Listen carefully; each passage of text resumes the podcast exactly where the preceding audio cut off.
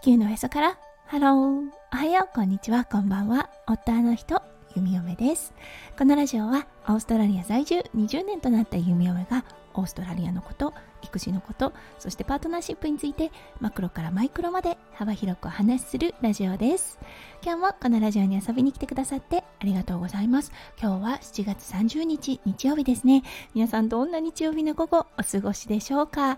はい弓嫁が住んでいるオーストラリアですね。うん金曜日ぐらいからかな。風が変わったのかものすごく暖かい日となっています。一瞬ね冬が終わってしまったのかと勘違いしそうにはなるのですがはいまた寒い寒波はやってきます。だけどねちょっとつかの間の春の日を楽しんでいる弓嫁です。夫翔ちゃんですね。真夏の日本から帰ってきたのでこのね暖かさはとても体が楽だと思います。はいそれでは最初のコーナーネイティブでどう話す今日の Aussie English。今日のワードは chatterbox です。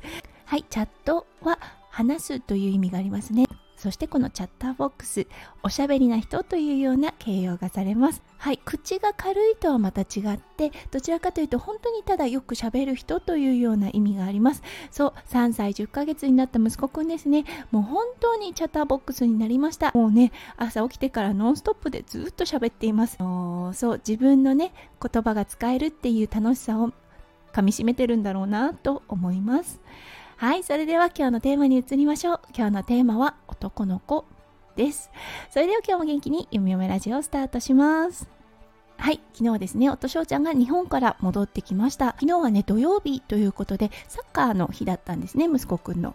はい、それでね、あの普段は土曜日の午前中ですね、夫翔ちゃんお仕事が入っていることが多いです。はい、なのでね、今まで一度もサッカーのレッスン参加したことなかったんですね。やっぱりね、飛行機の中、なかなか寝れないとは思うのですが、はい、あの、ちょっと無理を言ってというかね、うん、あの、もし気分が乗っているんであれば、サッカーのレッスン一緒に行こうっていう感じで言ったんですね。うん、そして昨日は初めてですね、夫翔ちゃんと弓嫁がいる中でのサッカーレッスンをしました。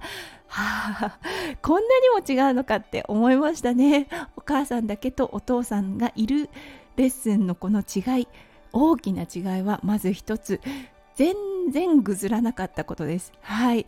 夫翔ちゃんがね、あの、日本にいた間、サッカーのレッスン1回やりました。その時はね、もう本当に、そのレッスン上ですね、体育館がもうあの割れるかというぐらいのギャン泣きをした息子くんです。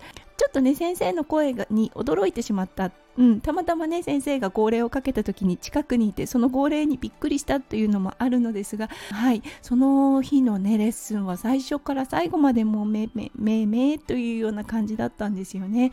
ちょっとねその時は弓嫁もあこのレッスンしていいのかななんて思っていたのですがそれとはね打って変わって昨日のレッスンもう最初から最後まで終始楽しそうにはいボールを蹴る楽しさボールを追いかける楽しさというのをかみしめていまました。あらと思ったんですよね。男の子ってねお父さんの前でちゃんとした男でありたいというね願望がやっぱりあるんだなって思ったんです。そういい格好をしたい、うん、パパの前でちゃんと男であることを見せるんだというような意思がねもうビンビンと伝わってきました。ああなるほどって思いました。あのねレッスンを機に、はい、あの、まあ、波はあるでしょうが、うん、サッカーの楽しさ、ボールを追いかける楽しさ、足だけでボールをコントロールする楽しさっていうのを覚えてくれるといいなって思いました。うん、やっぱりね、あの役割分担ではないですが、父親の存在母親の存在っていうものがものすごく違うんだなということを改めて感じた一件となりましたので今日はこのテーマをピックアップさせていただきました。今日も最後まで聞いてくださって本当にありがとうございました。皆さんの一日がキラキラがいっぱいいっぱい詰まった素敵な素敵なものでありますよう弓嫁心からお祈りいたしております。それではまた明日の配信でお会いしましょう。地球のへそから。 Hello。弓嫁ラジオ。弓嫁でした。じゃあね。バイバイ。